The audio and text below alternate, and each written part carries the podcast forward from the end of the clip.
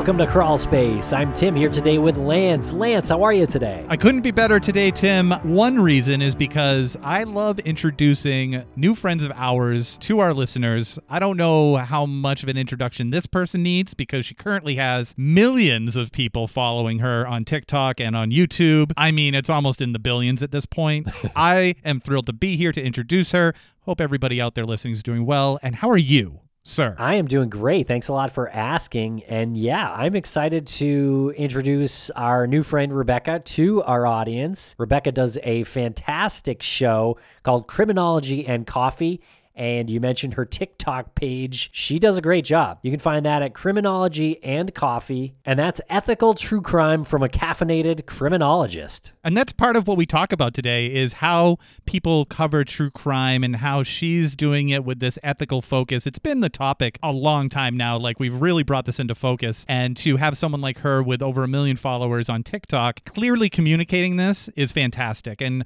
our conversation is about that. We talk about Tyre Nichols, the gentleman who was murdered by the five police officers in Memphis, but it's all about the coverage. And her personality is incredible. So she really keeps that conversation going. I don't think anyone's going to not enjoy this. All right. And if you want to hear this episode ad free, you can subscribe to Crawl Space Premium now, right there in your Apple Podcasts app. Or if you're not an Apple user, you can go to crawlspace.supportingcast.fm and you can sign up for Crawl Space Premium. You get every single episode ad free. You also get early releases and our weekly bonus show. And Tim, I know that we were saying she's got over a million followers out there on social media. You know who doesn't? Us. We do not have over a million followers. But how can one change that for us? Well, listeners can go follow us on TikTok, Instagram, YouTube, Facebook, wherever else at Crawlspace Podcast or Crawlspace Pod. Thanks a lot for listening, everybody. We really appreciate it. We're going to have a quick break for a sponsor, and we'll be right back with Rebecca from Criminology and Coffee.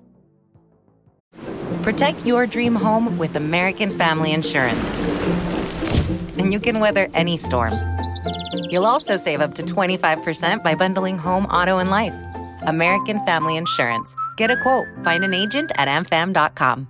Products not available in every state. Discounts may not apply to all coverages on an auto or home policy. Discounts do not apply to life insurance policies. Visit amfam.com to learn how discounts may apply to you. American Family Mutual Insurance Company SI and its operating companies American Family Life Insurance Company 6000 American Parkway, Madison, Wisconsin.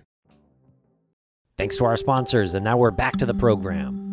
Welcome to the podcast, Rebecca of Criminology and Coffee. How are you today? I am doing great. How are you guys doing? Fantastic. This, for full disclosure for our listeners and for your viewers, this is the first time we've ever met. Yeah, yeah.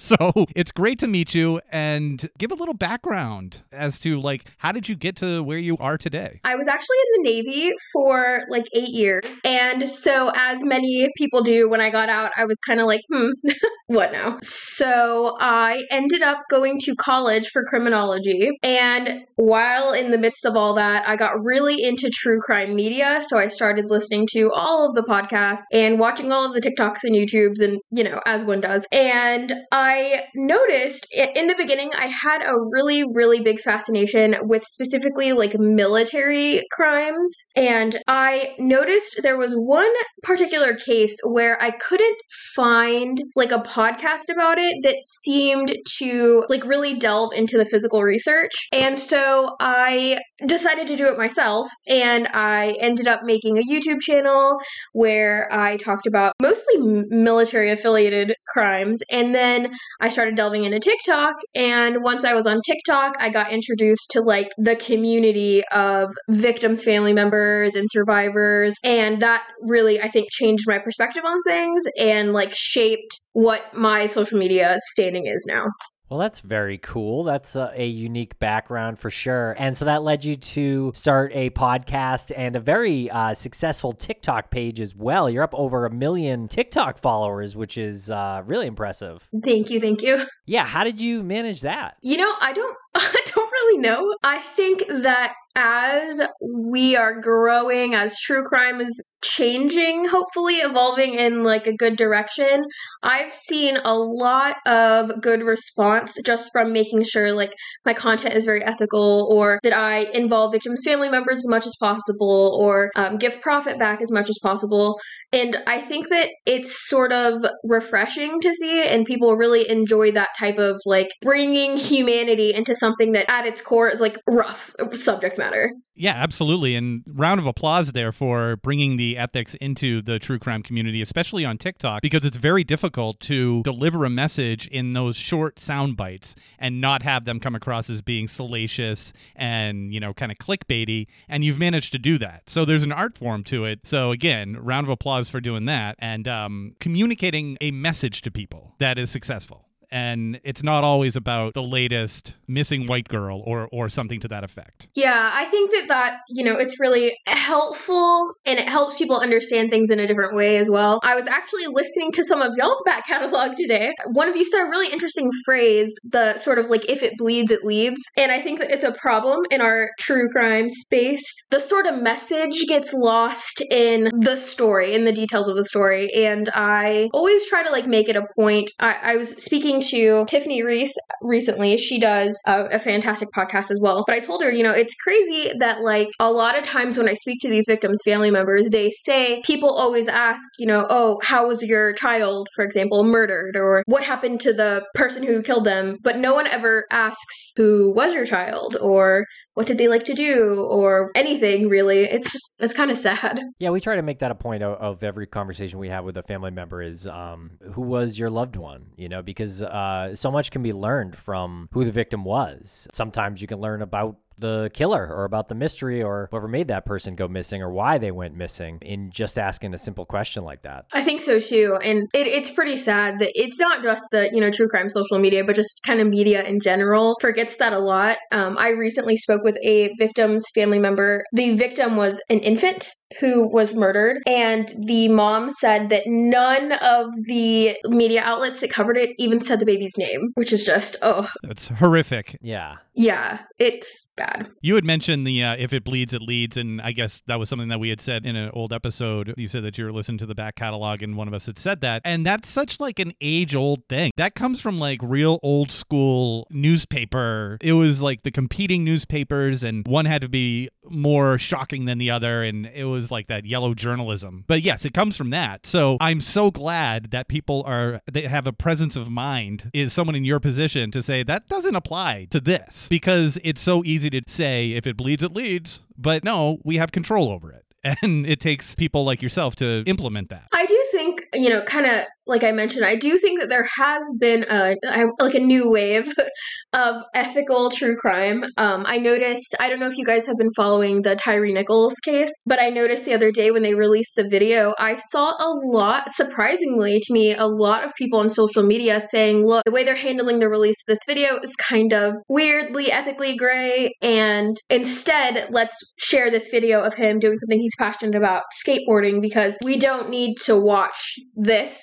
If you know you're not in a space for it or uh, if you don't want to like you don't have to remember people like that. And I, I thought it was really cool because when big salacious things happen that's typically not the response i see on social media. Right. Yeah and i think the whole if it bleeds it leads is definitely still in play with mainstream media. And i do think it's people like us the independent creators who can kind of wag the dog on that kind of coverage a little bit. So hopefully conversations like this and just being better asking talking about the victims and things like that uh, is more of a trend. And I definitely think the medium of podcasting lends itself better to that because uh, not to make excuses for mainstream media, but a lot of their segments are very short and they just they don't get to that part, you know, when really they should. I think so too. I think that it is really really cool to see like podcasts or, you know, other media creators. It's cool to see people involving like victims family members or survivors more. We we've really like gotten into a culture where it's becoming uh, more frequent to see people telling their own stories or telling them, controlling their narrative, which I think is really neat. Not to deviate from the topic too much, but it is a huge deviation. I just didn't want to forget about it. You said that you were in the Navy.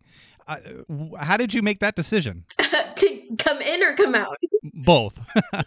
So, um, actually, I was going to college for forensic psychology, and when I was 19, I got a wild hair at my ass, and my parents were both in the military, and so I think it was during that weird 9 11 patriotism era, and so I thought, wow, serving our country is gonna be something awesome. And it was. I did, like, I got a lot of cool experiences. I was a corpsman in the Navy, so like a medic. And then after doing it for a while, you know, I, I had a family and it wasn't exactly what it was cracked up to be in my personal experience. And I am much happier no longer doing that. Gotcha. Well, the time that you spent studying, you said criminal, what was it that you did in college? So before I joined, I went to college for like a year um, doing forensic psych. And then when I got out, um, I have a degree in criminology and psychology now. Cool. So you must use that as you create your TikTok videos, as you create your content. Yeah, it's come in handy a couple different ways and in some sort of surprising ways. Like,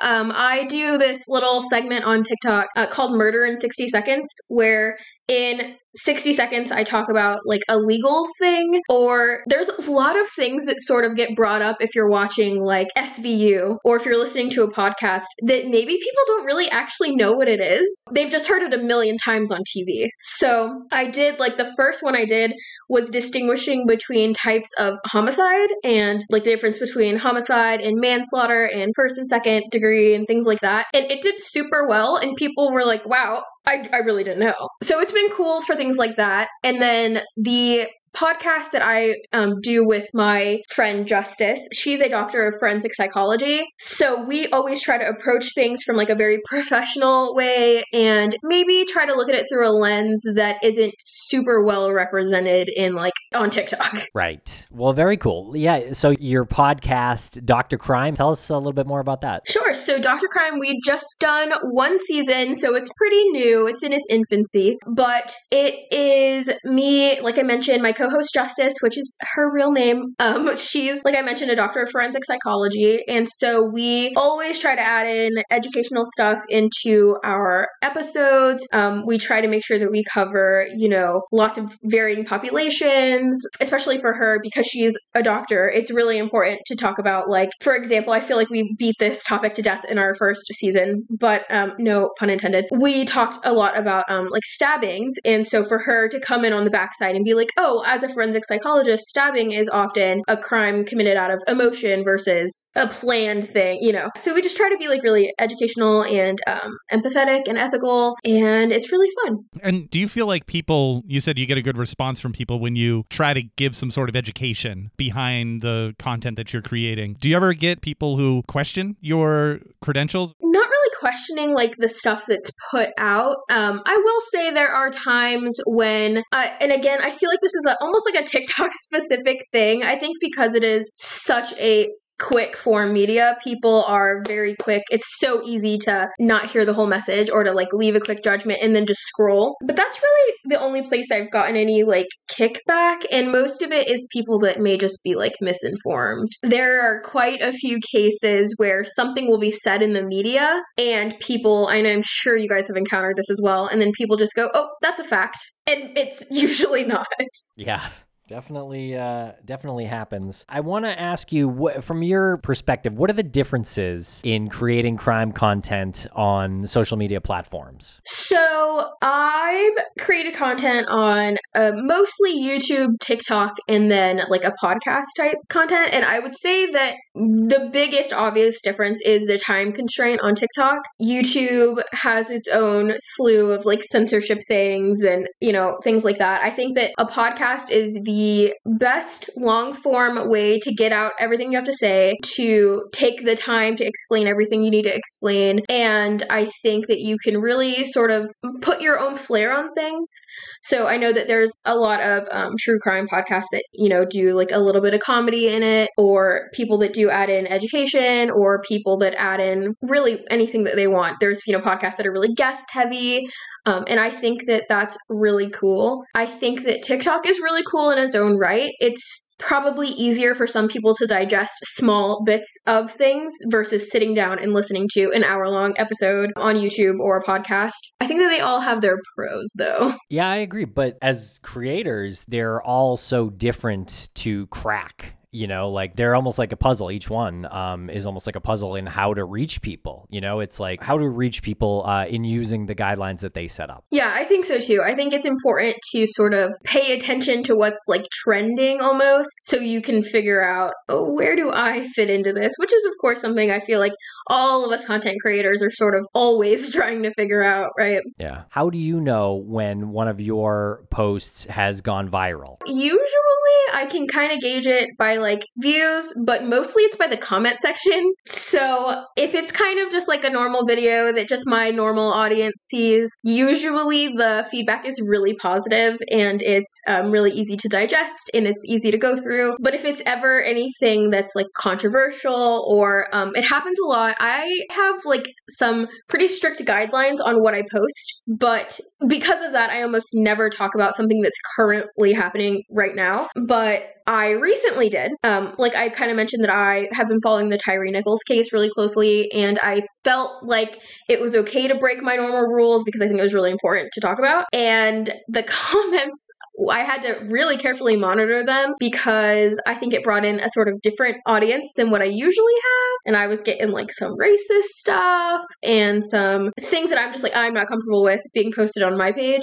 But usually, if it's not like viral, there's not really anything to monitor. Right. I found similar things uh, with TikTok, and I was going to say that when you see several political comments in the in, in the comments, say because it doesn't make sense. We don't talk about politics, but if if like oh a, a suspect is arrested, guaranteed if, if that post gets past whatever ten thousand views or something like that, inevitably someone will write he's a Biden supporter or uh, or this person voted for Trump or something, and then they'll be back and forth. Uh, within that comment, it's unbelievable. You can predict it. It happens every single time. It does. Like I said, I posted recently about Tyre Nichols, and I thought I did a good enough job because I posted a photo of the officers um, that were involved, and people were commenting. The honestly, the biggest comment that I got was, "Well, how come you didn't specifically mention the race of the police officers?"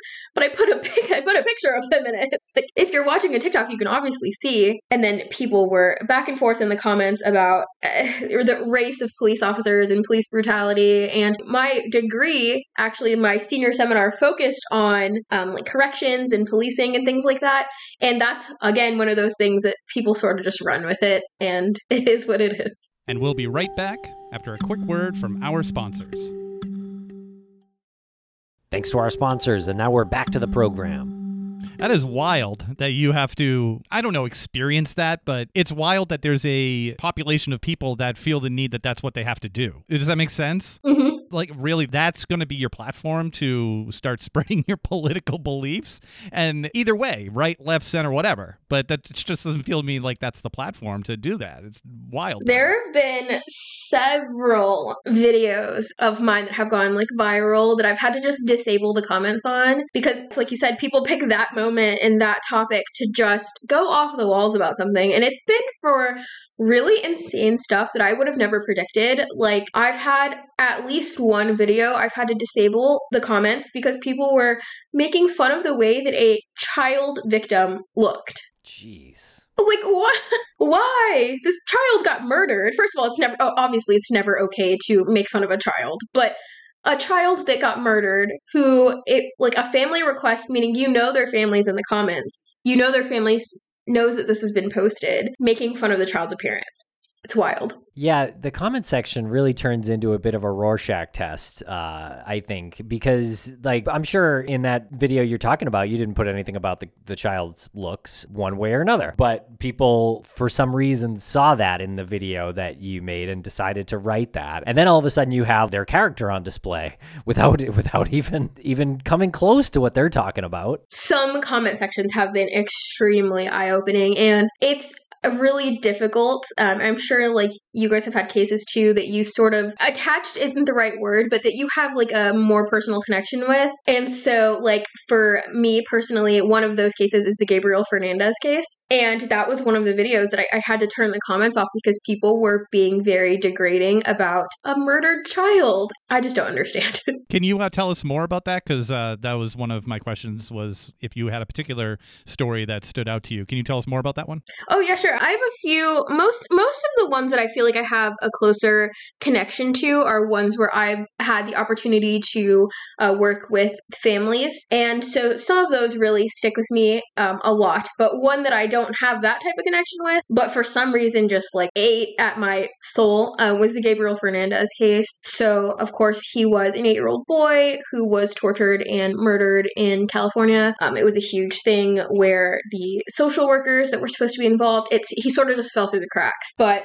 it's been a very difficult case in the past for me to talk about. I'm not sure if it's because I have children or I'm not sure why, but that case has a very like deep emotional effect on me as a human being. It is tough to cover any story that involves anybody who's been tortured and then you think about the person being completely vulnerable, uh, a child being completely vulnerable, and just trying to wrap your head around what horror that was going on inside that young boy's mind at the time. Uh, how do you separate yourself from those types of feelings, or do you uh, go to counseling therapist? I recommend therapy for everyone who's in in this line of work. I think everyone should be talking to a therapist. But I honestly for the most part I think it is almost obviously there's a point where everything becomes unhealthy. Like there's a point where you do too much of anything, but I think that as a content creator, it's almost good to let yourself feel emotions and let yourself be affected um, especially like when you're dealing with family members, because it is such a hard subject matter. There's a, a family that I worked with who their um, two-year-old daughter was murdered. And the time that I was covering it, my one of my daughters was also two, and that it just it was really hard. And I posted a YouTube video because the family asked me to, and I'm like crying through the whole video. It was so hard to talk about, and it did actually really well. And a lot of people were like, "Wow, it's kind of refreshing that you're not just sitting there being like, and then she got killed." I kind of just go with it. Good. Yeah, yeah. But you'll probably also get comments being like, "Oh, you need to be more professional than that. Oh, 100%. Keep Um, your I emotions out of it." I will never forget like when I very first started TikTok. Probably the first time I posted a video where I did get emotional in the video, someone commented and said, "If you're this emotional talking about murder, this is not the right job for you." And I already had my degree. I was like, "Well, well, I mean, both can be true too. Like you can Yeah. both do a great job and be like, "Well, I'm not Tom Brokaw," you know, and I'm not going to deliver information that way. So, you know, watch it or don't. I don't, you know. yeah, exactly." Following the line of questioning what you do and what are your interests outside of crime, your show is called Criminology and Coffee. What kind of coffee do you like? And have you tried the charged lemonade from Panera Bread? I have not tried a charged lemonade from Panera Bread. I don't know what that is. uh, I've died to talk about this. I'm Oh super God. impressed that he worked this into the conversation. He's been talking about the charged lemonade for months now. What's a charged lemonade? I I Oh. have some free time right after this, so It is caffeinated lemonade from uh, from Panera. They have three flavors, and uh, I I swear I swear by it. is this an ad? Am I part of an ad right now? Not a paid ad. Excellent. Okay. yeah, no, it's good. Highly recommend. Personal recommendation from uh, from Tim over here. Yeah, for sure. Excellent. Um, my favorite type of coffee. I'm originally from Texas, um, but I live in North Carolina now, and we have this cool little place called Port City Java. I think it's just a North Carolina thing, but they have this really good coffee called the Black and Tan, and it's delicious. Mm. What's the what is the black and tan? Because that makes me think of like a Guinness and uh, and a lager. I'll be honest, I don't know. We went and got one the, like a couple weeks ago, and then we tried to look it up to figure it out. I'm not sure. It's it's got mocha in it. Hmm, all I don't know. If anyone knows, let me know. Do you have Dunkin' Donuts there? We do have the donkeys, yes. Okay. I want to see if we can pivot back to uh, Tyre Nichols a little bit. I- Is there anything on that case that you would like to say? Um, I agree with with not really feeling the need to share the videos anymore because of how disturbing they are to watch, and I I do feel like you kind of need to see it though once just to understand what happened, or at least I actually I take that back. I don't know if I understand what happened by watching it. I understand the circumstances of it. I don't understand how that, uh, any of that happened. But Yeah. what, what is your take on the situation? How in the world did that happen?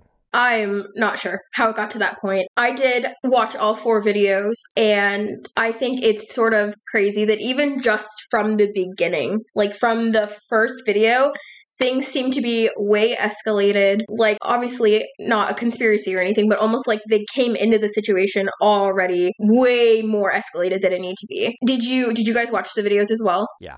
So in the first video, when he's sort of like joking with them, you can tell like he he didn't feel threatened by the situation at first. Like he he says like, "Oh man, you guys are being really extra." Like, "Okay, I'll get down." To pi- kind of pivot from that all the way to what ends up happening. Um, I've seen a couple like different things about how you know in one of them it appears that the officer takes off his body cam and then in another one you can see them holding his hand and they're yelling at him give us your hands give us your hands almost like they didn't realize that skycam was there and they were trying to manipulate the um, audio of it to sort of go more in their favor afterwards. It was really shocking to see and i think that it has opened up really important discussions about race um, and about the way that mi- our minority populations are treated by police, regardless of the race of the police, which is sort of a new factor that we haven't really seen in big cases before. Yeah, I have I have a lot of thoughts.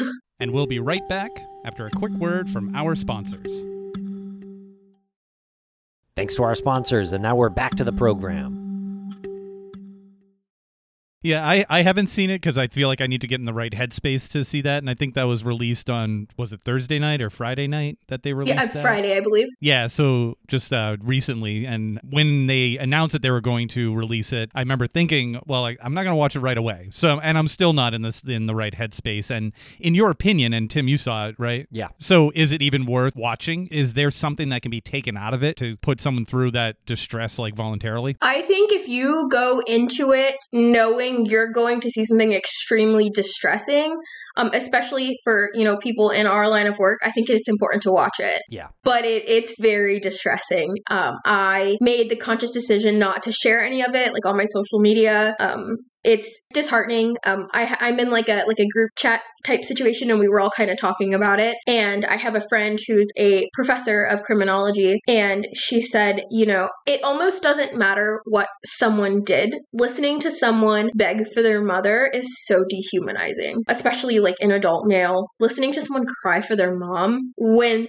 we know what happened and it doesn't appear that they even did anything wrong. It's just, it's really excruciating to watch. Yeah.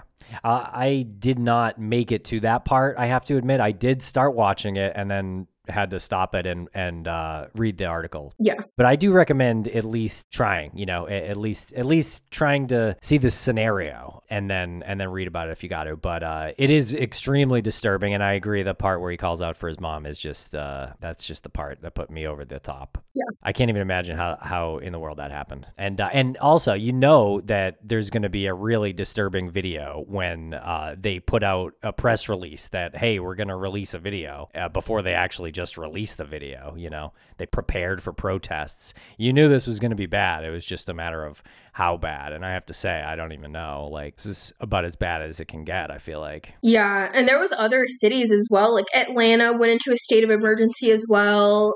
I think Memphis basically just closed the night that they released it. Um, so we, yeah, we knew going into it it was going to be rough, and I've seen it sort of likened to the Rodney King video a lot, which I think it, it was it was similar. It's a little bit different because it's 2023, so the footage was way better quality, um, and you can see people's faces and you can hear it a lot better. You know, Rodney King is sort of you're not in the midst of what was going on. Of course, it was still a horrific video, but yeah, it definitely is something I think if you're if you're gonna watch it, you, you should prepare yourself for, and then kind of just be ready to be like in a weird headspace for a little bit. It is really remarkable that five grown adults who have taken the oath to protect and serve get caught up in a mob mentality like that, get caught up in that frenzy and you you talked about the uh, Rodney King video. It's the same deal. It's really remarkable to me that not one of them was able to in in all scenarios in all of these scenarios when there's more than one like no one's able to take a step back and and say let's you know we need to back down. We need to back down. It's insane. The thing that like really shocked me obviously the, the thing with the police officers is horrific but um you know i kind of mentioned like i was a medic before and so there were two firefighters that were relieved of duty as well because they were the first on the scene to respond before ems got there and uh, they didn't render any patient care. And you can see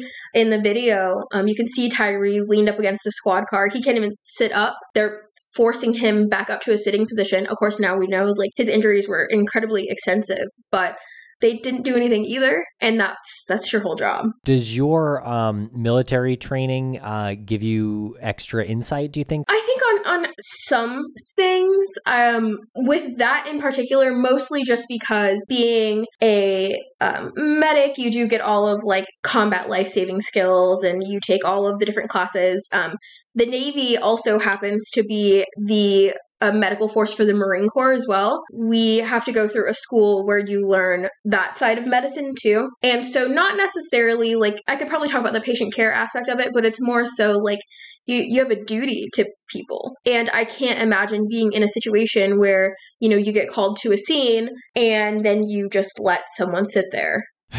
it's, it's dangerous territory to I guess, explore because the more it happens and it just keeps happening and it just feels like it gets worse every time. Not saying that the previous one was any better or worse. It just the the extent of it feels like it gets worse every time, but we're also getting desensitized to it. So that's why I said it's kind of dangerous territory to to tread because you can't have this not ever be shocking. This always has to be shocking. And you were talking about how Memphis you think just shut down and everyone was prepared for a riot. It, it's astounding to me that there wasn't one. I would absolutely understand if there were riots that were burning cities. That would it would make all the sense in the world to me. And to have it being approached with this level of calm is again like that's that's a tremendous uh, showing of understanding in a situation that's completely irrational and insane. I really think that that has a lot to do with the fact that um, Tyre's mother specifically like said, "Please only do peaceful protests." Like he would have wanted this to be extremely peaceful. So please, like, let's do this the right way. And people listened. I was also pretty surprised. I thought Memphis was going to get burned to the ground. Yeah, I just kind of hope, like you said, we don't get desensitized to it. And it's not a thing where the next time it happens, we're like, oh, well, we've seen the video already. We know. Well, Rebecca, tell us about your case request form. What cases are you looking for? And what, what what's like one of the better cases uh, requests that you've gotten? So I actually recently had like an overhaul of the way that I take cases. It used to be a thing, like I kind of mentioned earlier, I have some rules on like what content I post, but it used to be a thing that I only did cases older than 10 years unless a family member specifically requested it or I was in contact with them somehow. But recently I had a situation where a victim's family member made a TikTok account and made a video that went viral and in it, she mentioned that there was an inconsistency in one of my older videos. And um, it wasn't anything crazy. I wasn't being salacious, nothing like that. But it drove a lot of people to my page into that video. And people were like, it's so crazy how you claim to be ethical. And here you are getting shit wrong. And so I took a couple days processed and then now what I do is I actually don't cover anything unless I have the family's permission. Like I said, the only thing I've made an exception for recently was the Tyre Nichols case because I think that that's sort of crucial to the future of our country. But so now I have my case request form and I only do case requests from family members and um, it's worked out really well. I've gotten to connect with a lot of really cool people. Um, one case that I've worked on kind of recently that I think is really important is Liz Barraza. I'm not sure if you guys are super familiar, but she was recently murdered in Texas, I believe in 2019. Um, but I got to talk to her da- uh, her dad Bob, and he is super cool. Her case is really cool, and getting to talk to the family, it's always interesting to see who people are as people. And, um, you know, Liz was like in the 501st Legion. She did like cosplay stuff and she was a really big Harry Potter nerd and all kinds of stuff. I think it's really um, it's really awesome just getting to learn humans. That's amazing. Getting to learn humans. That's Yeah. you know, it's not the idea of trying to figure out somebody, right? It's it's the concept of getting to know something that you don't know or, or getting to know someone that you don't know or or maybe seeing some sort of connection between yourself and one of these stories that you're talking about. Is there anybody else that you that you've covered that you really relate to that maybe has been on the same path as you or similar? Um, so there is a case, and it was a young veteran. She was living in Hawaii. Her name's Selena Roth, but she was living in Hawaii and she was murdered very horrifically by her husband. And um, I got to work with her family as well. And a lot of just like the things that she was interested in are things that I'm interested in. We were both like young veterans. Um, she had a young daughter. I have daughters.